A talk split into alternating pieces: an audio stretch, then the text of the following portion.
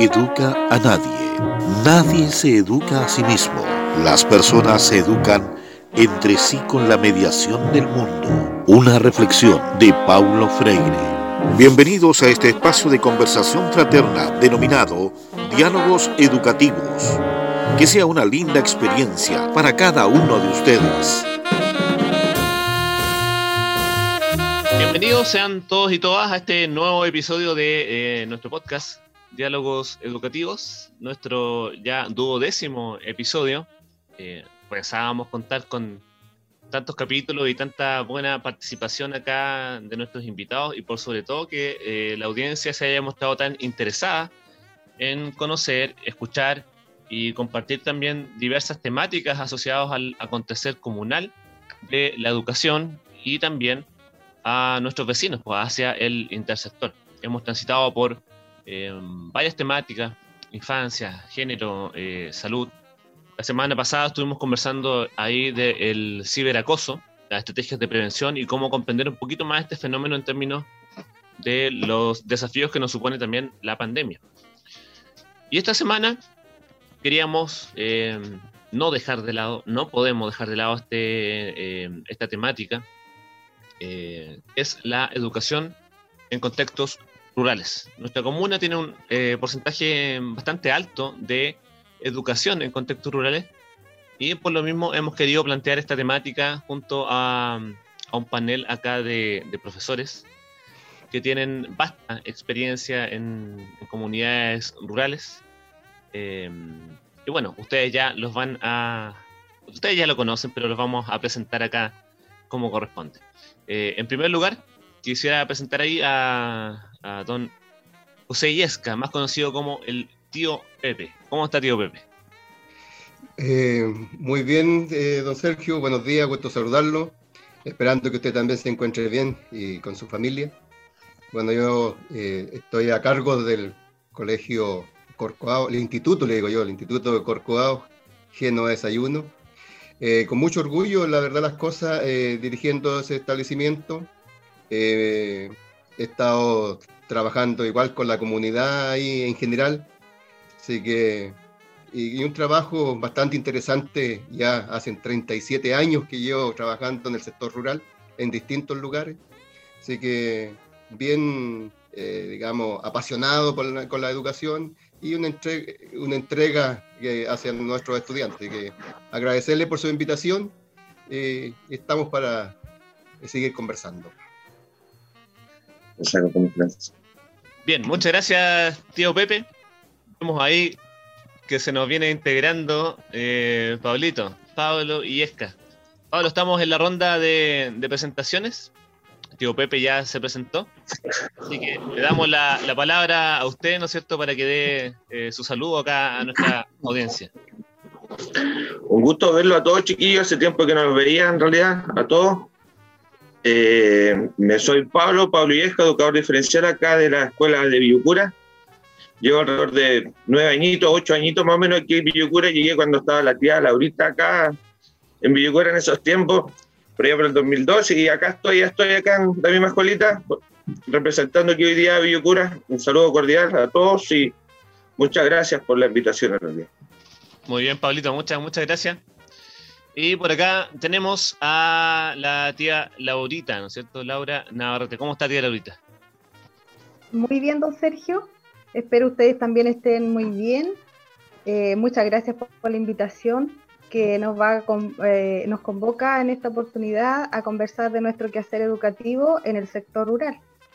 Eh, bueno, como dijo don Sergio, mi nombre es Laura Navarrete Gatica.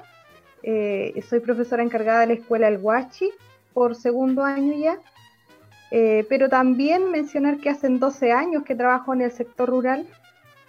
Eh, Villucura, como decía el profesor Pablo, eh, Rinconada, Quiaileo y mm, nuevamente volví a Rinconada y ahora estoy en la Escuela El Huachi actualmente.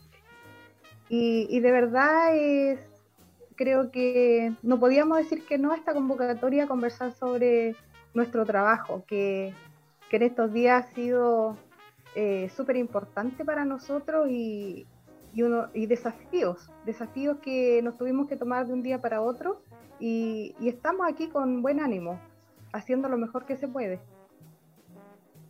Así es, Telorita, muchas gracias por aceptar esta invitación, muchas gracias a, a, los tres, ¿no es cierto?, por querer estar conversando acá en este espacio y sobre todo no es conversar entre nosotros, eso hay que recordarlo, hay una audiencia detrás, ¿no es cierto?, tenemos bastante eh, seguidores y seguidoras que nos escuchan semanalmente respecto a las temáticas distintas que vamos planteando semana a semana con el fin único de sentirnos un poco más conectados con la comunidad y también informar estos procesos que estamos realizando acá eh, en el área de convivencia y en el departamento de educación. Eh, ustedes yo creo que representan gran lo que es la educación rural de nuestra comuna. fueron seleccionados ahí con pinza para que nos pudiesen acompañar acá. Y, y, me gustaría partir eh, por la tía Laurita, para que nos cuente, ya nos dio unas eh, tips ahí, ¿no cierto?, respecto a su trayectoria acá en la comuna, pero profundicemos un poquito más. ¿Cómo, cómo ha sido su, su, quehacer como docente en un contexto eh, rural de nuestra comuna? Bueno, em, en todas las escuelas en las que he trabajado, siempre ha estado el, el contacto específicamente con, la comunidad educativa, que son nuestros apoderados, que siempre están creyendo en, que nosotros podemos cambiar esa, forma de vivir, eh, insertarnos en su cultura, porque nosotros no vamos a las escuelas rurales ni a los sectores a cambiar su forma de vivir, sino que nosotros nos insertamos en su comunidad para hacer mejor, eh, viar eh, proyectos que hay en la escuela conjuntamente con los apoderados, con nuestros niños, eh, tratando de, ir respondiendo a las necesidades del día a día, de las exigencias de la sociedad para nuestros eh, niños también, que tienen que irse insertando más adelante a, otra sociedad, a otro ambiente que son la enseñanza media, enseñanza superior, y, para eso nosotros tenemos que trabajar a la par con nuestros apoderados, que son nuestro, nuestros acompañantes en realidad. Que siempre le digo yo a los apoderados, hay, un triángulo que no puede fallar ningún vértice. Son los estudiantes, son los apoderados y somos nosotros los, eh, los educadores. Por lo que mm, es muy necesario que ninguna de, de esos tres vértices eh, falle, se debilite. Y, y, en tiempo de pandemia también quiero referirme un poco no, ha sido fácil eh, al principio tratar de, seguir respondiendo a esas necesidades que tienen las comunidades educativas rurales, que, como todos saben no son eh, las mejores. Hay niños que tienen que trasladarse bastantes kilómetros para llegar al establecimiento. Eh, gracias a Dios ahora hay mucho más beneficios que cuando empezamos nosotros a trabajar en las escuelas rurales donde los niños se movilizaban solitos o sus papás los llevaban caminando, en bicicleta, de a caballo, eh, de, muchas formas para poder llegar. Y llegaban, y llegaban con mucho entusiasmo, con mucha responsabilidad. Entonces han ido cambiando también los tiempos. Y, en este tiempo de pandemia, como les comenzaba a contar, nosotros que, que cambiar de un día para otro nuestra modalidad. Y, la hicimos como acostumbramos los profesores, nos reivindicamos súper rápido. No nos hace muy difícil eh, enfrentarnos a situaciones complicadas y, las enfrentamos súper bien. Eh, nosotros en la unidad educativa en la cual trabajo, el 25 de marzo nosotros estábamos trabajando 100% eh, conectados con todos los niños del establecimiento, igual eh, cabe decir que no, es alta la matrícula, son 52 niños y niñas. Igual la conectividad no es la mejor, por lo que decidimos trabajar con material impreso, porque no teníamos otra forma. No podemos hacer una clase online, si bien hacemos retroalimentación vía WhatsApp, eh, llamadas telefónicas, videollamadas, y así podemos también ver los niños, porque las instancias que entregamos los alimentos de la JUNAEV a las casas, porque así ha, ha estado siendo siempre, excepto la primera vez que fue en la escuela, después siempre entregándolas en su domicilio. Con la debida protección eh, que exige salud para poder contactarnos con una sola persona del hogar, quien sale a recibir sus alimentos con mascarilla también. Entonces, eh, en ese contexto, nuestro trabajo ha sido, ha seguido los lineamientos eh, COVID, por decirlo, que hemos tenido que, mm, trabajar así, porque no tenemos otra forma. Así es. Yo, yo me quedo con un concepto súper importante que usted nos, nos trae ahí a, colación, que dice relación con que en contextos rurales, ¿no es cierto? Y, y en función de su experiencia, eh, el ejercicio es adecuarse a la comunidad. No, uno no puede llegar con la, la, parada de que se la sabe todas claro. y querer implantar un modelo, sino que es todo lo contrario. Es decir, el saber está puesto en la comunidad y uno tiene que acceder a ese saber, de alguna manera.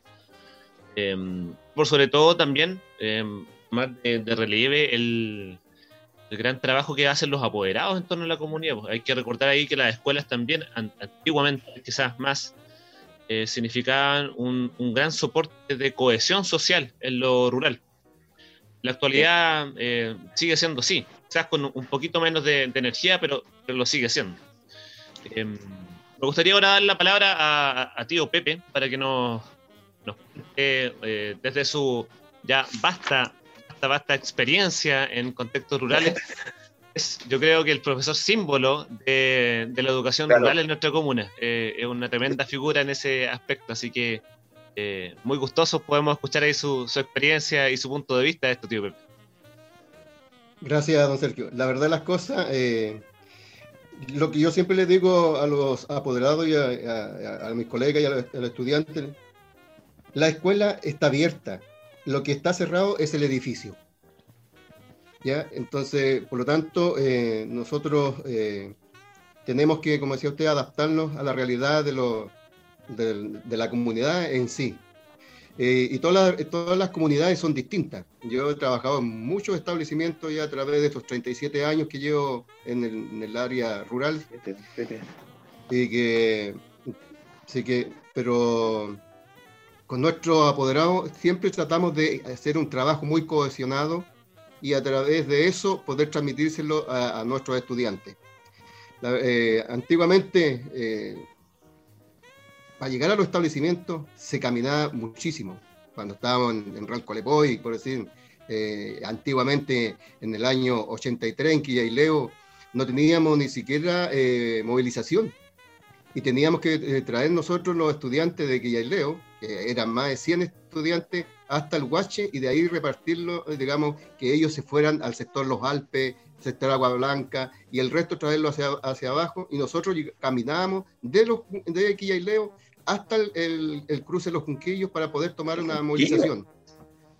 ¿Ya? Entonces, eh, la verdad las cosas que no... Eh, era, era, era, muy difícil y esto uno le cuenta ahora a nuestros estudiantes y ellos no creen. Dice, ah, tío, usted se quedó en el pasado. No, no es quedarse en el pasado, sino que los tiempos han cambiado. Laurita fue, ella venía de un sector muy lejano también de nuestra comuna acá y fue, también fue alumna. Entonces, para mí un orgullo eh, que ella ahora esté dirigiendo un establecimiento a la par con, con conmigo.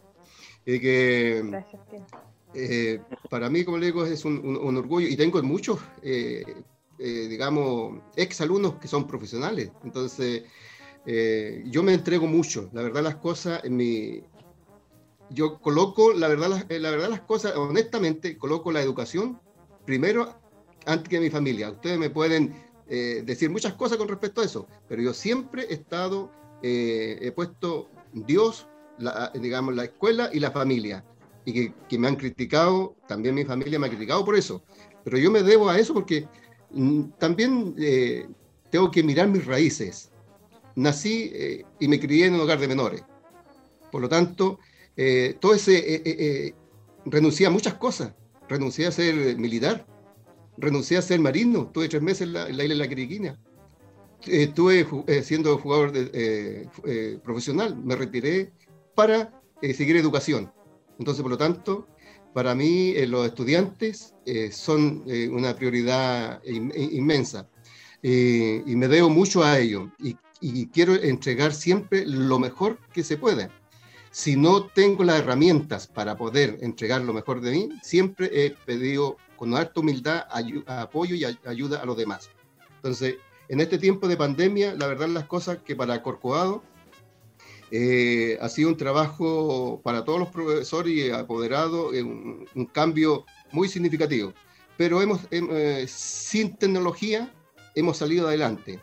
Entregamos mensualmente nosotros un cuadernillo anillado eh, que tipo, eh, digamos, un libro, que, eh, que después los vamos recibiendo mensualmente y vamos haciendo la retroalimentación inmediatamente, lo revisamos con con los, con los profesores, lo revisamos con los asistentes, entonces posteriormente viendo esas debilidades de nuestros estudiantes, hacemos guías de retroalimentación para, digamos, ver en qué ellos están, han fallado y porque la conectividad de ellos es muy difícil. Muchos de nuestros estudiantes no tienen eh, ni siquiera un celular.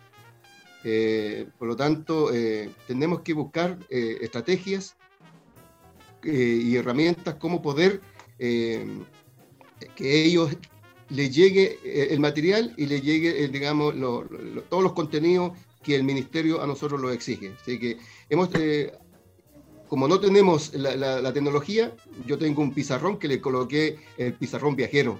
¿ya? Entonces, la familia me llaman eh, para que yo le hago clases presenciales. Eh, y a la hora que ellos disponen de, un tiempo, yo no tampoco se lo impongo. Si ellos me dicen, eh, tío Pepe, venga a las 8 de la noche, yo voy. He estado varias veces hasta las 10 de la noche. Y muy contento me he regresado porque hasta las familias participan tienen, eh, apagan la televisión, apagan sus celulares. Eh, el otro día había una familia de Santiago en una, en una vivienda y me decía casi podría participar en, en, la, en la, clase. Por lo tanto, yo le dije, ningún problema. Y la familia se fue tan contenta porque se le había olvidado cómo se, cómo se hacían las fracciones. Entonces, y esas cosas a uno lo, lo llenan de satisfacción porque no es, no es una pérdida de tiempo, eh, eh, digamos, hacer una clase fuera del horario mejor de trabajo nuestro, no, es gratificante y gracias a Dios eh, nos mantiene con salud y que nosotros podemos entregar lo que sabemos a, nuestros estudiantes y llegar a la familia como, como sea. ¿ya? Así que feliz y contento porque Corcovado en este momento, afuera de las barreras que tienen de la conectividad, nosotros hemos hemos podido eh, suplir esas necesidades, hemos llegado a todos los hogares de, los estudiantes y le hemos hecho, la, el, digamos, el, año más grato a ellos. Cada vez que vamos a, su casa, eh, yo voy acompañado con la asistente social, con la psicóloga y le, siempre le llevamos un engañito, un regalito a los chiquillos, de, regaloneándolo, como somos eh, en todo aspecto. un detallito. Un detallito que pequeño, pero significativo. Significativo para ellos. Exactamente. Entonces, muy contento, don Sergio, en eso. Eh, creo que estamos haciendo eh, eh, lo mejor posible. En este momento tenemos una carta GAM que estamos desarrollando. mañana ya entregamos una nueva guía de retroalimentación de, de haber revisado todos los cuadernillos para poder después ello que con significado, con ejercicio, para posteriormente, eh, en diciembre, ya aplicar las pruebas que nosotros, eh, el ministerio nos dio a elegir, que podíamos eh, con la cantidad de horas que queríamos trabajar y la cantidad de asignaturas. Entonces nosotros como escuela elegimos lenguaje, matemática e inglés y nos estamos enfocando a esas tres asignaturas y para final de año evaluar de, con, digamos, con una, con una nota, con un producto, que ahora todas estas notas son eh, formativas, así que creo que estamos haciendo un trabajo eh, realmente bueno. Eh, en, las reuniones Zoom que hemos tenido como colegio, yo he, dividido al personal, hasta los asistentes aquí están trabajando, digamos, tres, tres, estudiantes por, por, por funcionario y esos funcionarios van a, las casas constantemente eh, apoyando al estudiante y yo con el resto y con mi pizarra viajera solucionando el resto de, la, de las dificultades que han tenido nuestros niños. Así que nuestros apoderados están contentos, se les ha celebrado el Día del, del Niño, el Día del Alumno, se han hecho concursos, ahora estamos en un concurso eh, digamos, a, nivel de microcentro, eh, ponele, eh, digamos, algo de la, de la pandemia. Entonces. Entra tu pandemia. correcto, algo así. Entra tu entonces, pandemia. Sí, entonces todo eso, este, los, los niños están conectados. ¿ya? Y eso se va a premiar, digamos, el 26 de noviembre en los tres primeros lugares. ¿ya? y ya se entregaron la, la, orden de compra al, al, sistema comunal ya están haciéndose las compras para posteriormente, eh, y además del premio a los tres primeros lugares, se le va a entregar una colación eh, a, a, todos nuestros estudiantes como, como se hacía antiguamente, digamos, hasta el año pasado, en, la, en el encuentro de talento, y, en la, y, en la, Olimpiada. Así que eh, hay un buen trabajo, pero estamos súper contentos, don Sergio, eh, poniéndole el hombro, como, como si estuviéramos en la escuela. Lo único, como le digo yo, el edificio está cerrado, pero la, escuela está abierta. Y la escuela somos cada uno de los que componemos nuestra eh, unidad educativa de Corcoado. Y que un, abrazo virtual a todos los padres y apoderados, a, nuestros estudiantes, profesores y asistentes, y que no bajen la guardia y seguir poniéndole el hombro, ya que esto va a terminar y vamos nuevamente a encontrarnos para estrecharnos la mano y darles un abrazo como corresponde.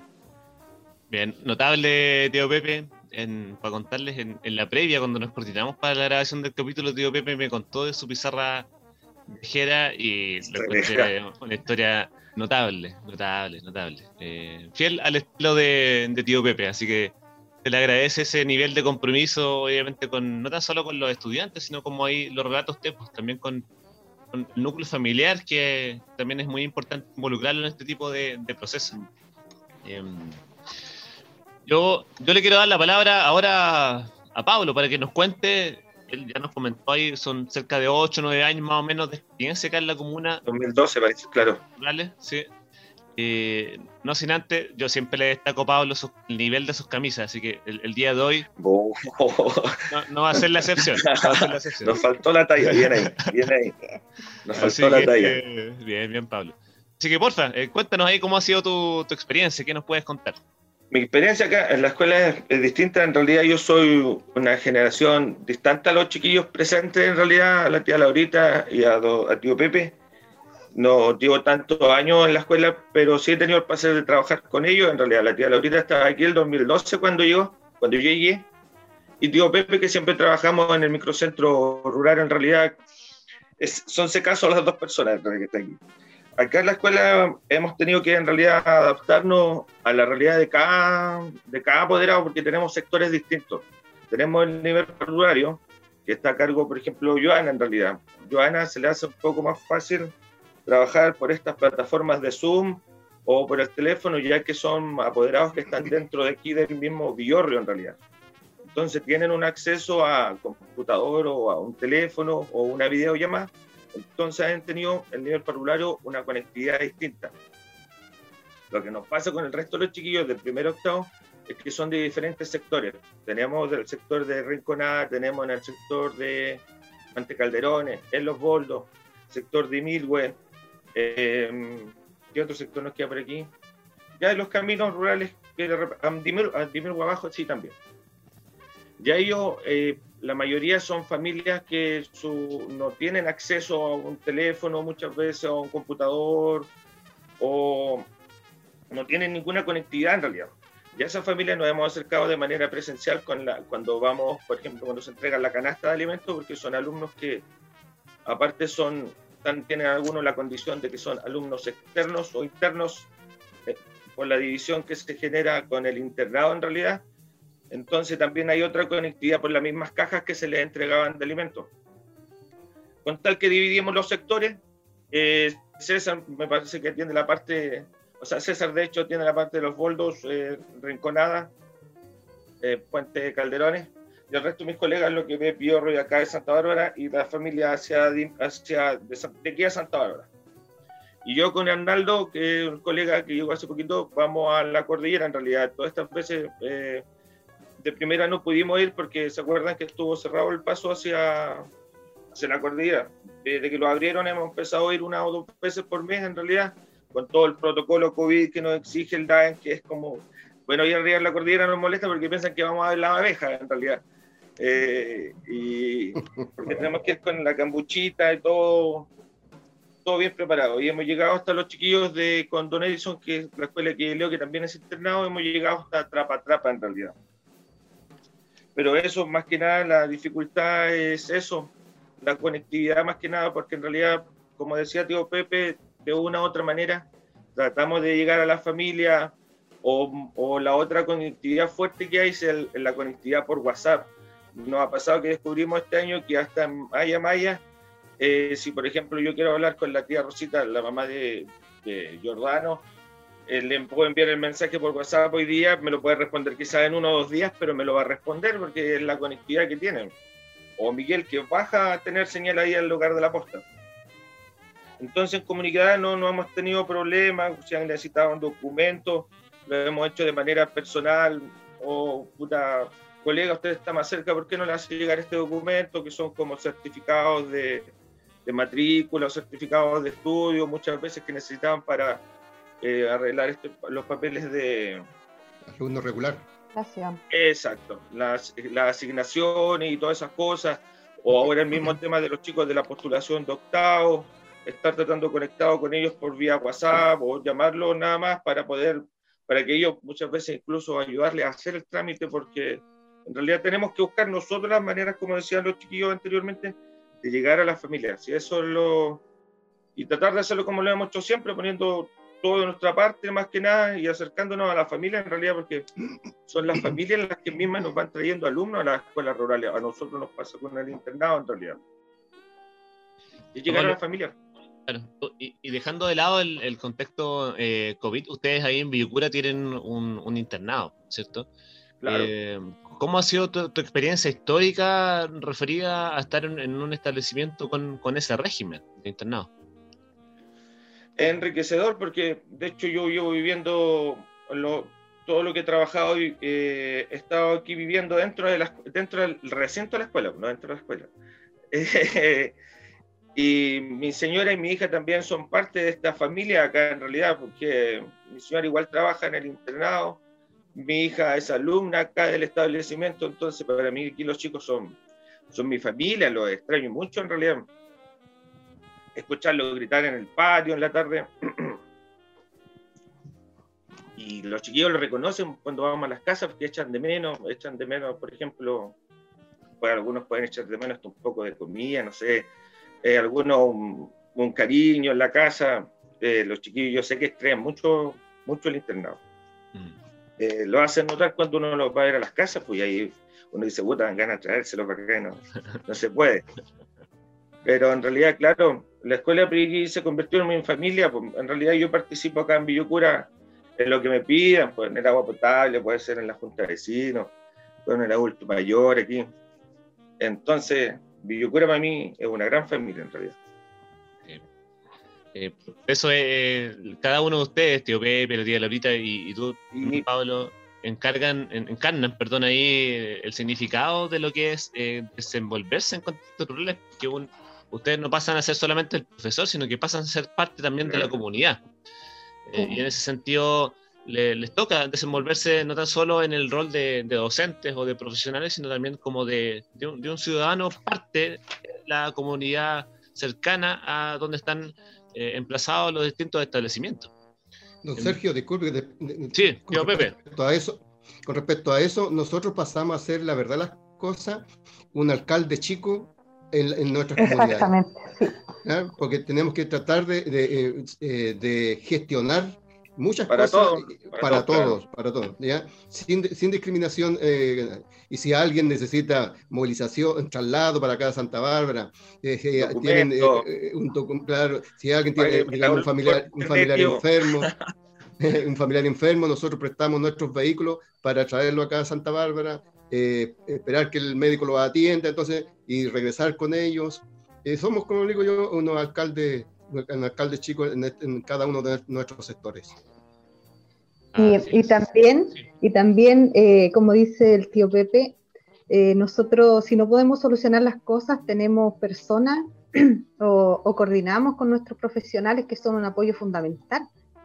Eh, ellos están dispuestos y, sobre todo en este tiempo a acompañarnos. Nosotros ya estamos haciendo visitas con la psicóloga donde detectamos niños que estaban con necesidad de atención psicológica presencial porque la estábamos haciendo por otras vías, telefónicas, WhatsApp, videollamadas y era necesario atender a algunos niños presenciales y la psicóloga está yendo. Caminamos unos cerros, subimos por unos campos que yo no conocía, porque no conocía mucho el sector, pero ahora ya yo le contaba a mi gente, yo conozco ahora por todos lados, o sea, si me dicen Agua Santa, yo sé dónde Agua Santa, Negro, Pueblo Hundido, eh, los Alpes, todo, lo conozco ahora.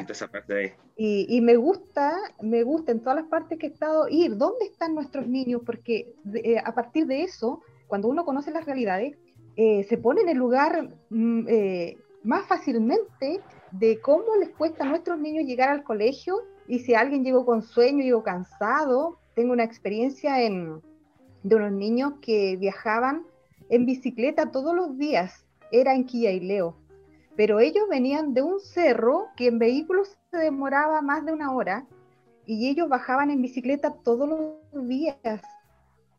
Y ahí yo... Leo, tía? Cuando, en Kia Leo, Kia y Leo. Y cuando yo sabía, cuando supe que vivían tan lejos, yo decía, pucha, con razón, cuando yo vi a estos niños semanas enteras con lluvia no venían. Es que era, era más que, que entendible la situación de esos niños y, a partir de eso, que uno conoce el contexto donde ellos viven, dónde se desarrollan, cómo viven, eh, las comodidades o no comodidades en su casa, uno de verdad eh, es mucho más empática en su sala de clase, en el pasillo, en los comedores, en el saludo diario.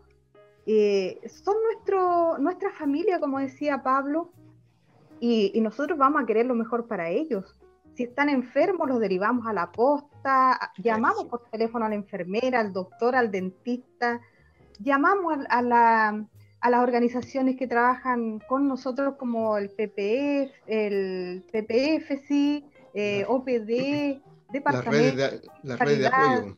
Todas las redes de apoyo posible, nosotros las usamos, pero eh, en, función de nuestro quehacer, de nuestra atención a los papás, ayudar a hacer un trámite, eh, en el proceso de admisión escolar, eh, el hecho de que no tengan tecnología, ellos no pueden hacer sus trámites, no pueden. Entonces, ahí estamos nosotros, las escuelas, para ayudarles a hacer sus postulaciones, avisarles por teléfono, de a uno por uno, estamos en el plazo de, si no puede, nosotros le ayudamos. Entonces, ellos, yo creo que así se gana la cercanía con ellos, estando al servicio de sus necesidades. Así es, Telorita, tremenda, tremenda experiencia que nos comenta ahí, eh, en la cual igual podemos darnos cuenta que eh, en este imaginario de que la pandemia nos alejó un poco, a, usted eh, le significó adentrarse en las experiencias de, de, los alumnos, como para conocer un poco más su contexto, su realidad y tratar de eh, resignificar un poco lo que usted percibía en relación a estos estudiantes. Ahora me, me, gustaría eh, llevarlos hacia, hacia otro ámbito, porque partimos brevemente, ¿no es cierto?, las experiencias de cada uno en función de, de cada uno de su contexto referido a la educación rural, eh, pero me gustaría ahora conversar respecto a que un, pensamiento que tengo yo. Cuando uno habla de, de educación rural se pone el acento bastante en lo que es la vocación del docente y de los funcionarios. ¿ya? Inevitablemente esa suerte de vocación pone el acento en eh, la responsabilidad precisamente individual del funcionario, incluso más allá de la responsabilidad. Muchas veces, me imagino yo y por lo que les he escuchado, les toca dar mucho más, ¿no es cierto? Más allá de, eh, de su rol. Incluso quizás eso monetariamente se puede traducir en ir con sus propios medios a visitar los alumnos, claro, comprarles un engañito, ¿no es cierto? Y que va mucho más allá de lo que se debiese formalmente realizar. Tanto, y eso se observa, lo que yo observo se da mucho más en la zona rural, los contextos educativos rurales, que en la zona urbana. Mi pregunta es, ¿qué ustedes perciben que, o, cuáles podrían ser eh, las principales deudas que tiene el Estado chileno con la educación rural. para hablar del Estado, no estoy hablando de gobierno ni de administración, sino el Estado. ¿Qué le falta colocar, eh, aparte de, recursos, obviamente, pero dónde tienen que estar enfocados los recursos para que ustedes eh, tengan que hacer su trabajo ya, ya no desde lo que le estaba comentando recién, pues desde la vocación, desde colocar más de ustedes mismos, sino que el Estado, ¿qué debiese inyectar a dónde debiese colocar el acento para que ustedes puedan desarrollar ahí sus intervenciones de mejor manera. Em, quizás comenzar por, por tío Pepe, que nos pudiese contar en función de su experiencia. La verdad, las cosas que, como yo he trabajado en muchísimos establecimientos y en todos los establecimientos que yo he estado, la, conectividad vial eh, es pobrísima. Digamos, ahora, por lo menos, eh, eh, tenemos más al alcance la, conectividad vial.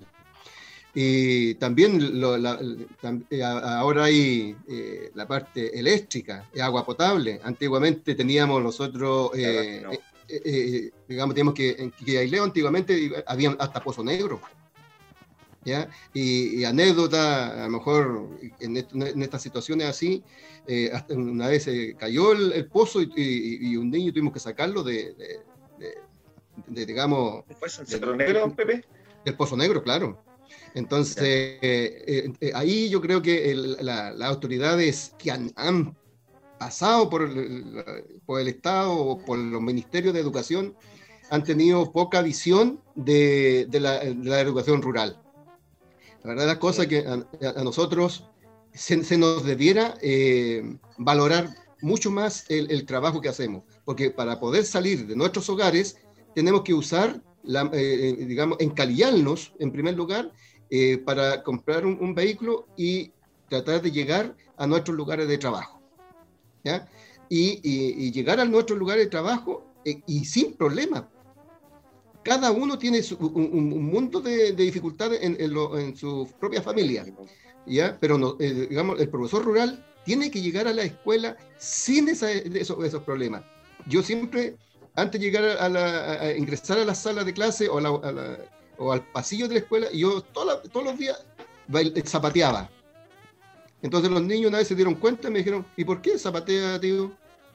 Sí, miren, dije, yo tengo, en mi casa tengo problemas, pero de aquí, de este pasillo donde yo estoy zapateando, quedan todos los problemas ahí, y de, hacia el interior de la sala, yo no tengo que demostrar que yo tengo algún problema, yo tengo que trabajar con ustedes con la cara llena de risa. Por lo tanto, ahí eh, sin calefacción, muchas veces sin calefacción. Entonces, el, Estado, como usted bien menciona, el Estado tiene que preocuparse de las escuelas rurales, que, que, estas herramientas estén, porque un, estudiante tiene que, eh, eh, digamos, estudiar con su, digamos, con una calefacción con un ambiente cálido, afuera del ambiente que le entrega el calor humano, el personal del establecimiento, tiene que tener las otras herramientas igual. ¿ya? Eh, en los recreos no, hay no tienen donde cubrirse, no hay un patio techado. ¿ya? Eh, ahora sí, digamos, se están consiguiendo e, e, esas cosas. entonces la visión, la visión de Estado ha sido un poco mezquina con la educación rural para nosotros, para los docentes y los asistentes, no tenemos un lugar donde tomar desayuno. No tenemos un lugar donde, eh, eh, cuando llegamos en el invierno mojado, eh, digamos, cubrir un poco y, secarnos de, la lluvia. no tenemos baños, tenemos un, solo baño para decir, para para 12, 14 eh, funcionarios que somos aquí en la escuela de Corcovado, pero en otras escuelas son mucho más. Entonces tenemos que muchas veces hacer fila para poder ir a, oportuno ir al baño. Eh, el barro para nuestros estudiantes, eh, también llegan a la sala todo embarrado, eh, no tienen... Eh, eh, la verdad las cosas que a mí me... Cuando dicen calidad de educación, pero la calidad de la educación tiene que partir por, partir por eso primero, mejorando esas debilidades de infraestructura que tenemos en los establecimientos y posteriormente poder inyectarle, eh, digamos, una mejor educación. A Corcovado, por decir don Sergio y colegas que me, acompañan, no puede llegar cualquier persona a, trabajar al colegio. No puede. Tiene que, el, sistema comunal tiene que preguntarnos a, nosotros, los, los docentes encargados, cuál es el perfil del funcionario que nosotros queremos. Porque muchas, tenemos un solo auxiliar y ese auxiliar como es un ser humano, necesita eh, también hacer sus su quehaceres eh, personales, eh, digamos, trámites personales, y tiene que salir. Entonces, por lo tanto, el docente tiene que ayudar a que la escuela siga funcionando.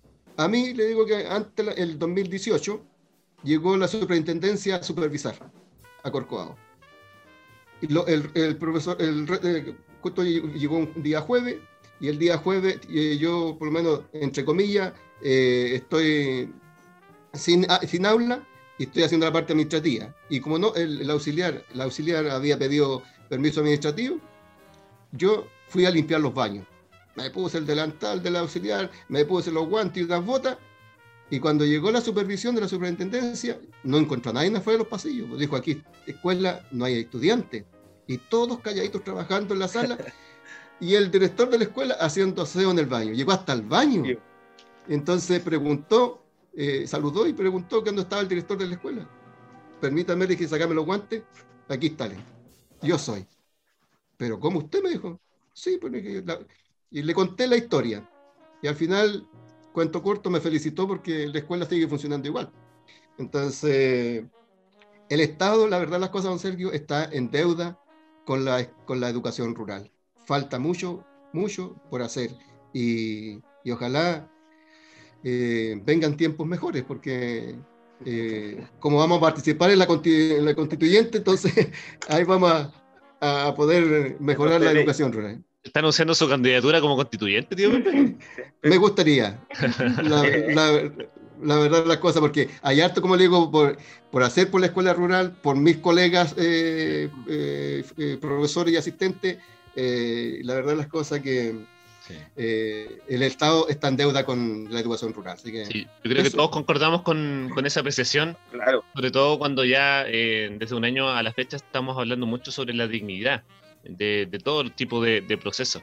Es algo que está en deuda, considerando además que se viene prontamente la instalación de los servicios locales de educación, donde ellos simplemente observan datos eh, duros en planillas Excel y no ven eh, lo que estamos conversando. Exactamente, la complejidad del territorio. Exactamente. Me gustaría ahora seguir con, con Pablo. ¿Cuál es su visión respecto a cuáles eh, son los procesos que se debiesen fortalecer o cuál es la principal deuda que tiene el Estado con la educación rural? Lo, me voy a firmar algunas palabras de tío Pepe. En realidad, acá en la escuela lo que una gran dificultad siempre ha sido el acceso en realidad, que es, lejos, son 20 kilómetros de Santa Bárbara acá, el camino es muy malo, pasa mucho camión, con hay mucha forestal dentro, del, dentro de lo que es Santa Bárbara a Villucura, mucho forestal, mucho tránsito de camiones pesados, lo que dificulta el acceso. Eh, bien sabemos todos que los presupuestos son reducidos entre las cuales muchas veces hasta para pagar eh, los furgones también hay una dificultad de acceso, muchas veces caen en pana, los caminos no son muy buenos. Eh, yo creo que ahí en lo que es locomoción, transporte público y vialidad hay una fuerte hay un fuerte hoyo ahí que el, el Estado no cumple esa parte o no llegan los recursos para locomoción, transporte público y vialidad en sectores rurales esta es una idea mía, en realidad me gustaría que el, Estado pusiera algo que se llaman escuelas rurales productivas, que se hacía así como por ahí por los años 30 en realidad, que es abrir las escuelas los sectores escuela, porque por ejemplo, yo cura una escuela grande en, en terrenito, digo yo, pero hay espacios que no se nos, bueno, este año también por pandemia, siendo que antes se puede hacer espacios abiertos como huerto, huerto, o sea, podríamos hacer un huerto grande, invernadero grande, donde participase gente de la misma comunidad que sabe de hortalizas o que sabe de animales, incluirlos dentro de mismos proyectos con los chiquillos o que los mismos chicos dentro del espacio de la escuela puedan ver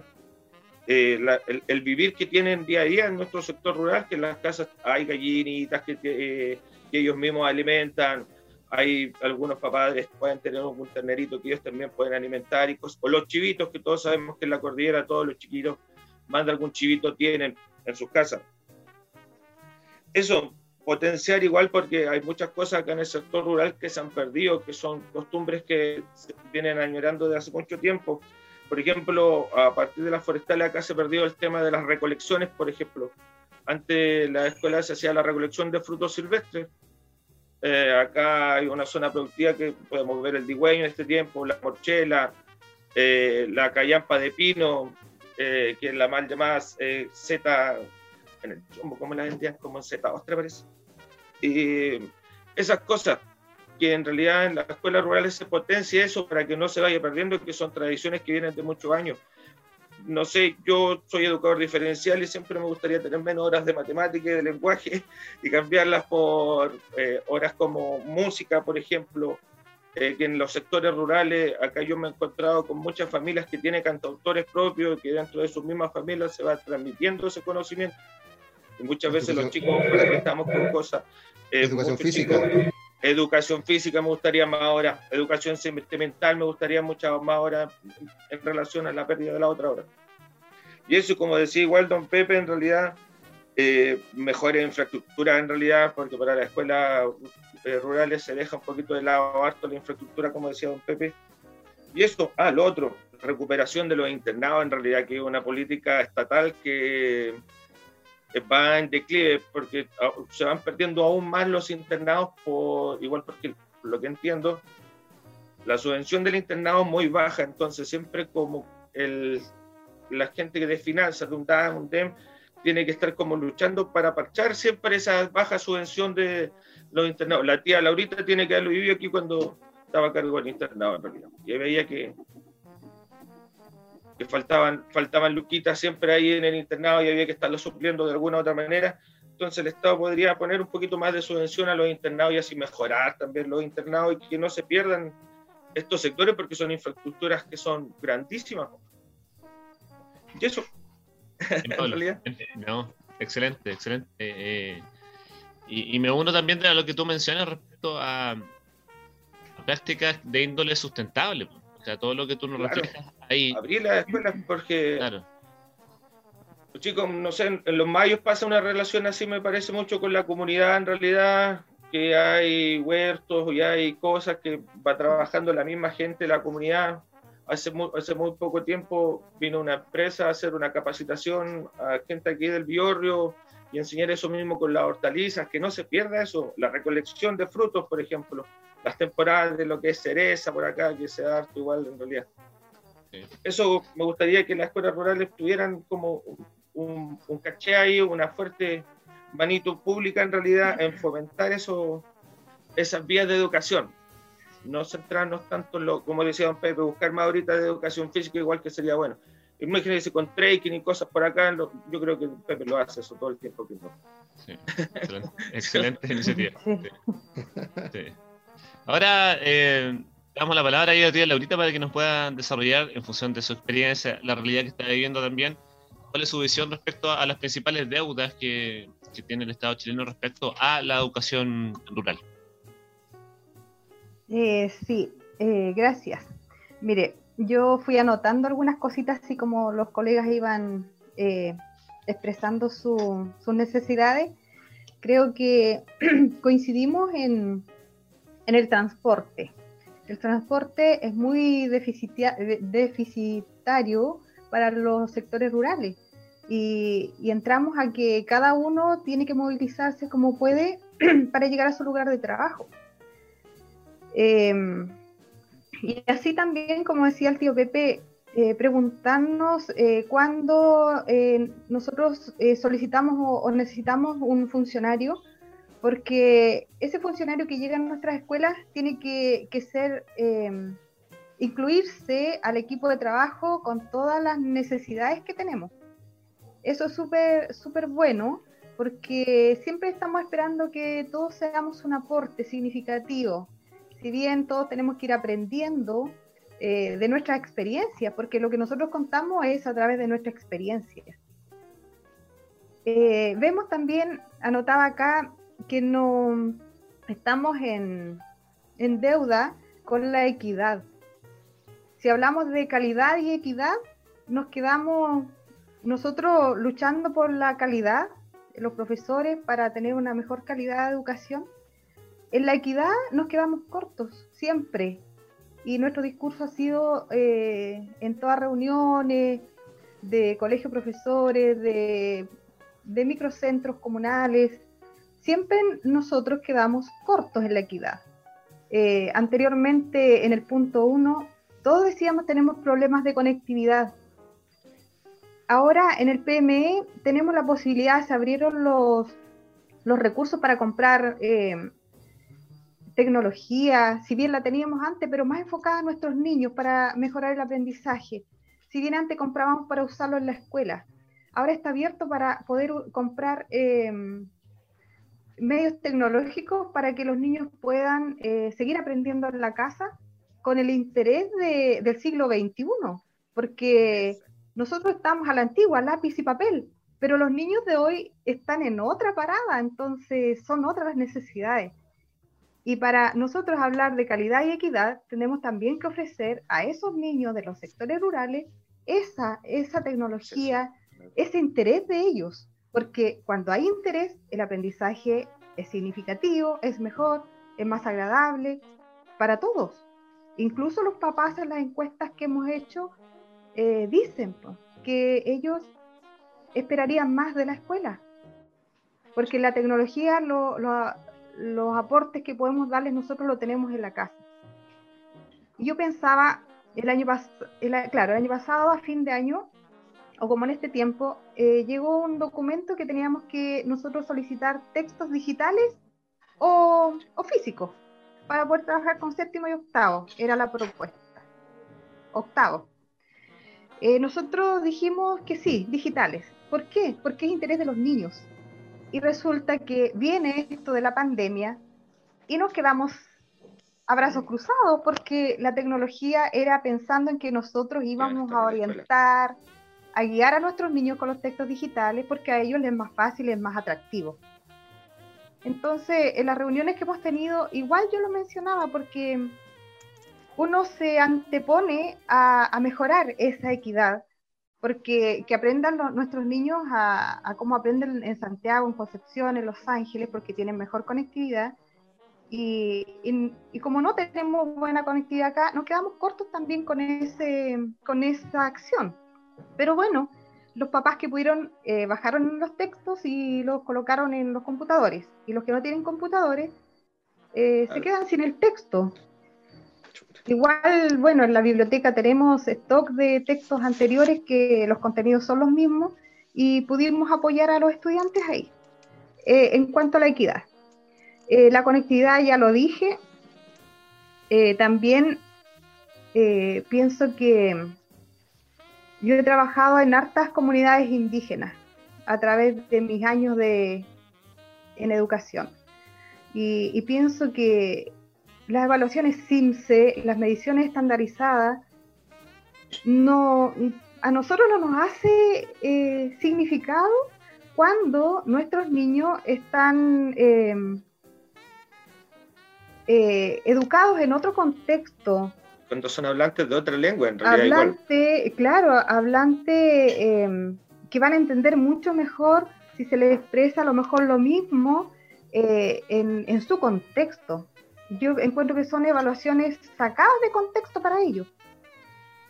Y, otras aprensiones que, que, tal vez en otra oportunidad las podemos conversar, pero eh, eh, creo que... Es verdad, eso sí. Creo que, que no están hechas para todos, con la igualdad de oportunidad. para todos nuestros estudiantes. Eh, de la mano con eso, creo que las escuelas rurales no deben de desaparecer, porque eh, encontramos que están a paso agigantado desapareciendo las escuelas rurales. En nuestra comuna ya lo vemos, porque no hay matrícula, porque las familias están siendo... Emigran a la ciudad por busca de trabajo. Eh, claro, exactamente. Emigran a la ciudad porque no hay trabajo porque nuestros sectores están poblándose de forestales. Vale, eso. Y no hay trabajo, eh, lo que igual amenaza a nuestras comunidades, porque no tenemos matrícula, porque nos estamos quedando sin, sin medios, eh, entornos medioambientales más saludables. Y, en eso yo creo que debiéramos tener la libertad de, de hacer nuestros propios planes. Si bien tenemos, lo, tenemos los eh, talleres GEC, que podemos nosotros ahí hacer nuestros planes, yo creo que debiesen ser las escuelas eh, rurales un, una entidad donde no puedan desaparecer, donde los niños puedan aprender a través de, la, de los huertos escolares, de la apicultura, especialmente eh, eh, son apicultores, la mayor parte de mis apoderados. Y, también tenemos nuestro sello, nuestro plan de mejoramiento educativo em, en, torno a lo mismo. Por lo que tenemos que tener acciones en nuestro plan de mejoramiento educativo enfocados también a, los intereses de nuestra comunidad. Cuando hacemos nuestro, nuestro FODA, eh, o nuestro diagnóstico para que lo entienda la, comunidad, nuestros oyentes, nosotros tenemos que ver qué es la necesidad, el interés de nuestras comunidades educativas para poder eh, entregar de mejor forma la educación que ellos quieren. Porque tal vez muchos de nuestros niños no sigan estudiando en una, una profesión, pero sí pueden tal vez eh, dedicarse a la apicultura. Claro como ya tengo varios exalumnos que, que se han dedicado a la apicultura, les va súper bien, súper bien. Y, y, tal vez si, bueno, ahora hay muchas más oportunidades de estudiar, los niños vuelven a trabajar a, su capital, que son las abejas, son los terrenos que ellos tienen. Y lo ideal es que, que su entorno natural no desaparezca para que las abejas también puedan tener su, su material de trabajo, que son las floraciones, eh, el extracto de, polen de las diferentes flores, y teniendo nativo eh, está garantizado el cultivo de la miel. La claro. claro, si no también desaparece. Y, y eso sería como más mi, mi visualización del tema de las deudas y, creo que, nosotros somos las personas que tenemos que, estar ahí pendientes de que nuestro ambiente no se deteriore. Nosotros tenemos que ser los portadores de la educación para que nuestros niños sean los defensores del entorno donde ellos viven. El entorno que nos rodea, si Claro, porque nos van a ir, se nos van a ir desapareciendo muchas cosas. Y, y, en cuanto a la cultura que decía Pablo el colega Pablo, decía sobre la cultura. Eh, también pensaba en estos días cuando fue San Francisco. Claro, las cruces. San Francisco y antes era una fiesta súper nombrada, eh, se juntaban las familias, le colocaban la, cruz al trigo, ¿verdad?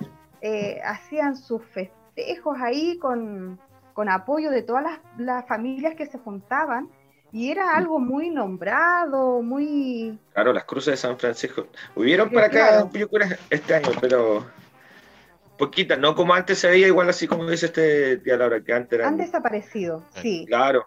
Igual la pandemia tuvo que haber hecho lo suyo. La conexión, claro. Sí. pero sin pandemia se ve que ha disminuido esa, esas acciones que eran familiares, también porque la gente ha vendido su terreno para las forestales y no tienen espacio para sembrar. Claro. Entonces, eh, ese, ese es el punto que yo creo que nosotros tenemos que ser los gestores los educadores de, que nuestros niños sean defensores de, su entorno.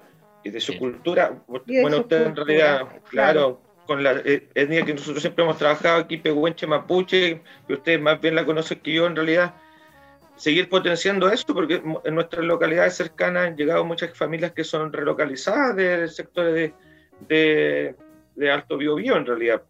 Entonces ellos mismos llegan acá y muchas veces dejan su cultura ahí arriba y, les da vergüenza mostrar acá, pero si uno se mete un poquito más en su familia, empiezan con su cultura, su guillatún, todas sus cositas que, que, no se pierden en realidad, porque son nuestros pueblos originarios y son etnias que hay que respetar y volverlas a incluir dentro. Ahí está el debe también el Estado, ¿no? Como lo que decía la tía Laura con las pruebas, por ejemplo, el CIMSE o otras pruebas que son estandarizadas que no, no incluyen, por ejemplo, traducciones, o a mí me pasó este, una talla chiste que me pasó cuando empecé a trabajar, estaba aplicando un PAI en realidad, que es la prueba de alfabetización, alfabetización inicial, y uno va mostrando la imagen a los chicos.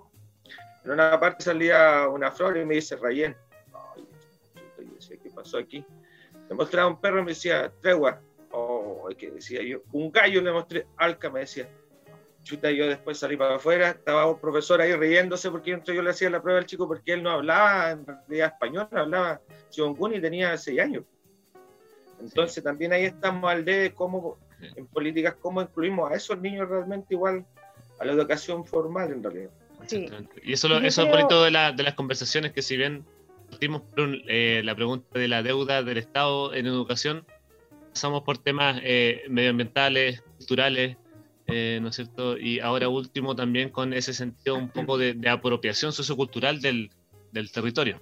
Sin duda ahí se nos abren muchas más eh, tía de eh, Sí, eh, recordaba que estos días leí algo que en la comuna, yo creo que nuestro alcalde está súper preocupado de, de, las familias de etnia pehuenche que han llegado a la comuna de Santa Bárbara porque él también trabajó unos años en el Alto Biobío y, y cuando Santa Bárbara era como una, Alto Biobío era como una Santa Bárbara, era toda una comuna muy grande, él también trabajó en las comunidades indígenas y yo creo que esto también le hace mucho sentido a nuestro alcalde porque leía que va a haber eh, un cementerio indígena.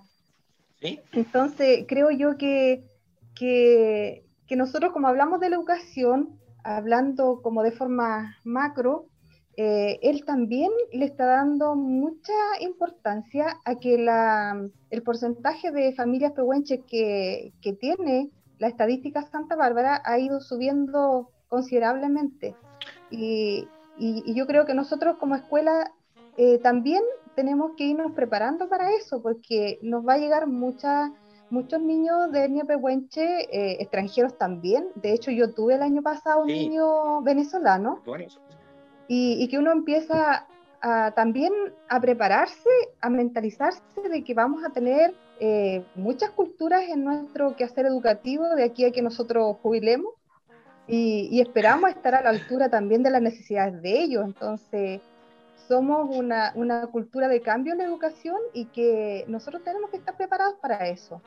Se nos vienen ahí enormes eh, desafíos. La, pandemia está adormeciendo un poco, pero se vienen eh, bonitos desafíos. Nuevas matrículas. Sí, sí, sí, sí, así es. Don, Sergio, ¿puedo? Eh, ¿Se, puede agregar algo? Por supuesto, déle Mire, eh, con respecto a, la. mientras hacía su exposición, mi ex alumna y, y colega a la vez, Laurita, eh, me resalta a, mi mente algo a lo mejor que puede ser, mirándolo así fríamente, cómo fortalecer las escuelas rurales. ¿ya? Eh, no siendo egoísta, las escuelas urbanas o la visión que tenga, eh, eh, digamos, nuestro sistema comunal, podría darse a lo mejor a futuro valga la redundancia, fortalecer las escuelas rurales y no quedar sin matrícula, porque por todo lo que ya habló eh, nuestra colega Laura, eh, las familias están desintegrándose y los jóvenes están emigrando a las ciudades, con, buscando nuevos horizontes. Poder que en, el sector urbano, que los cursos queden de, 30 estudiantes, entre 25 a 30 estudiantes, y el resto nos puedan eh, fortalecer a las escuelas rurales. Si usted, eh, como psicólogo, eh, yo creo que conoce muy bien nuestra comuna y conoce bien nuestra, nuestra escuela, ¿dónde, ¿dónde nuestros estudiantes se sienten más cómodos? Son en las escuelas rurales, donde el niño vive su infancia sin, digamos, en un ambiente grato, eh, eh, fuera de todo tipo de, de contaminación, es en el sector rural. Hay buena disciplina, hay un ambiente cálido. Entonces, mirándolo con una visión futurística, a lo mejor las escuelas urbanas, que la, digamos, eh, eh, la comuna no va a perder recursos económicos, porque se van, a quedar en el mismo sistema y que la escuela urbana, como le digo, eh, pueda... poner un cuoteo, un de matrícula por escuela, algo así, ¿o no? E, exactamente. ¿Ya? Entonces, podría darse una solución interesante medida ahí. Quizás va a ser la primera medida que va a proponer como constituyente. constituyente. Chiquillos, yo les agradezco mucho la conversación. Ya estamos cerrando el capítulo básicamente por tiempo, porque podríamos seguir conversando aquí respecto a educación y otros temas. Y antes de finalizar este, este capítulo, ya el eh, duodécimo, eh, Carlos, ya de, invitados para la próxima semana. Eh, la próxima semana queremos conversar respecto a la temática del deporte a nivel comunal. ¿ya? Perdón, del, deporte. ¿ya? Ah, ya. Tanto ahí vamos a tener unos invitados muy, muy especiales. Así que em, desde ya yo les agradezco por su tiempo, les voy a dar la respectiva palabra a cada uno para que pueda ahí darse, ¿no es cierto?, sus saludos y despedirse de nuestra audiencia. Eh, partiendo por Polito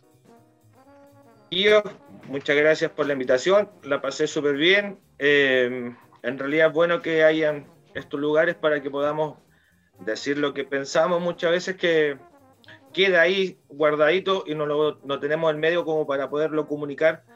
Antes lo podíamos hacer más en el microcentro o en nuestras escuelas de manera abierta, pero este año ustedes saben que ha sido completamente distinto para todas las familias en realidad. Un abrazo fraternal, mucha fuerza, que nos vaya, que nos vaya bien, dijo la, ¿cómo, que, la ¿cómo se llama? La, tía Yoli. La Yolanda Sultana, que nos vaya bien, que nos vaya bien a todos nomás. Y eso, chiquillos. Muchas gracias. con sus familias. Muchas gracias, Pablo. Igualmente para ti, mucho, muchos cariños y muchas gracias por estar aquí acompañándonos el día de hoy. Ya, Laurita, sus palabras de despedida.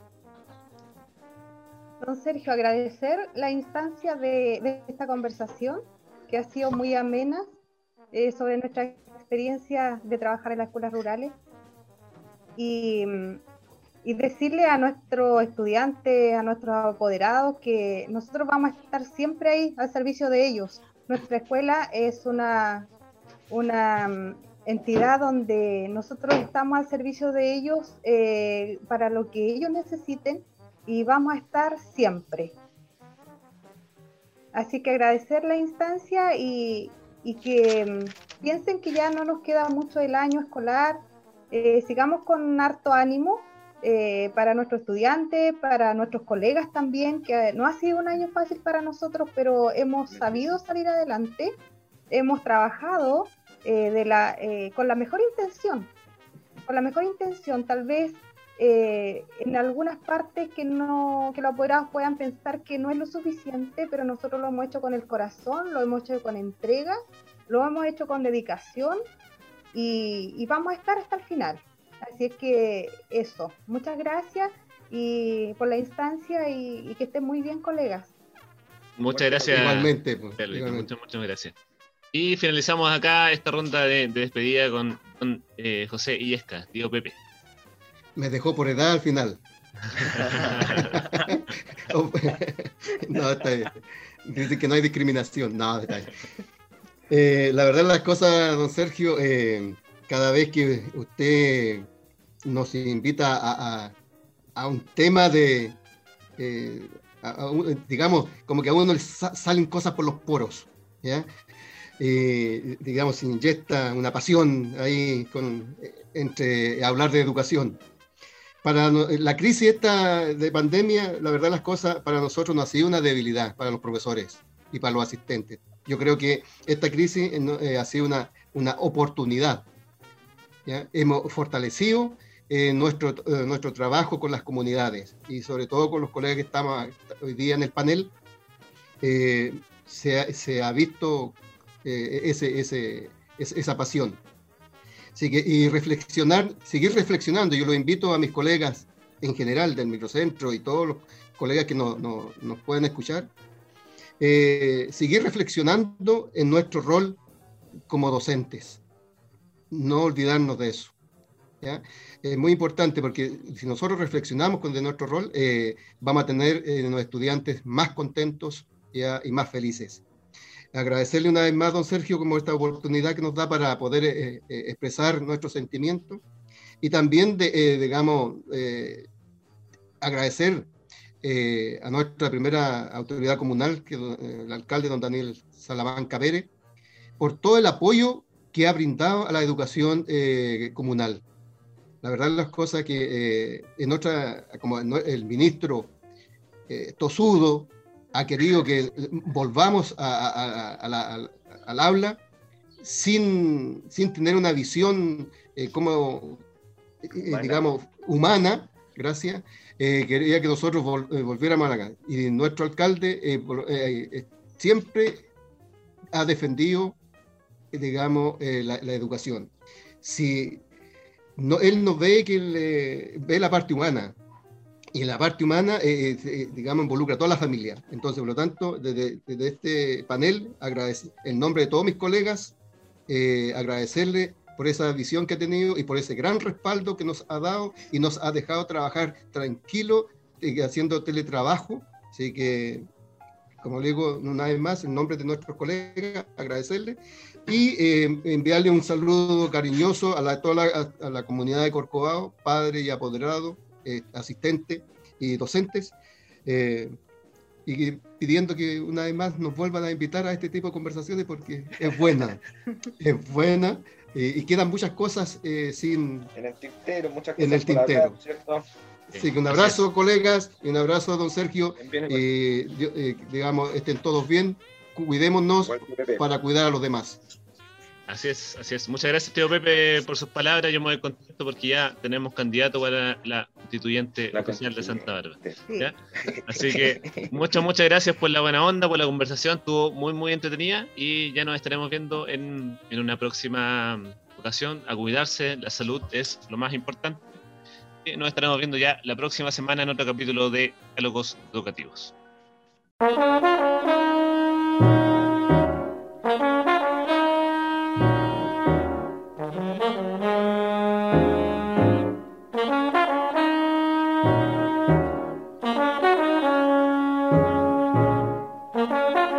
Agradecemos a todos quienes han participado de esta jornada de diálogos educativos. Será hasta pronto.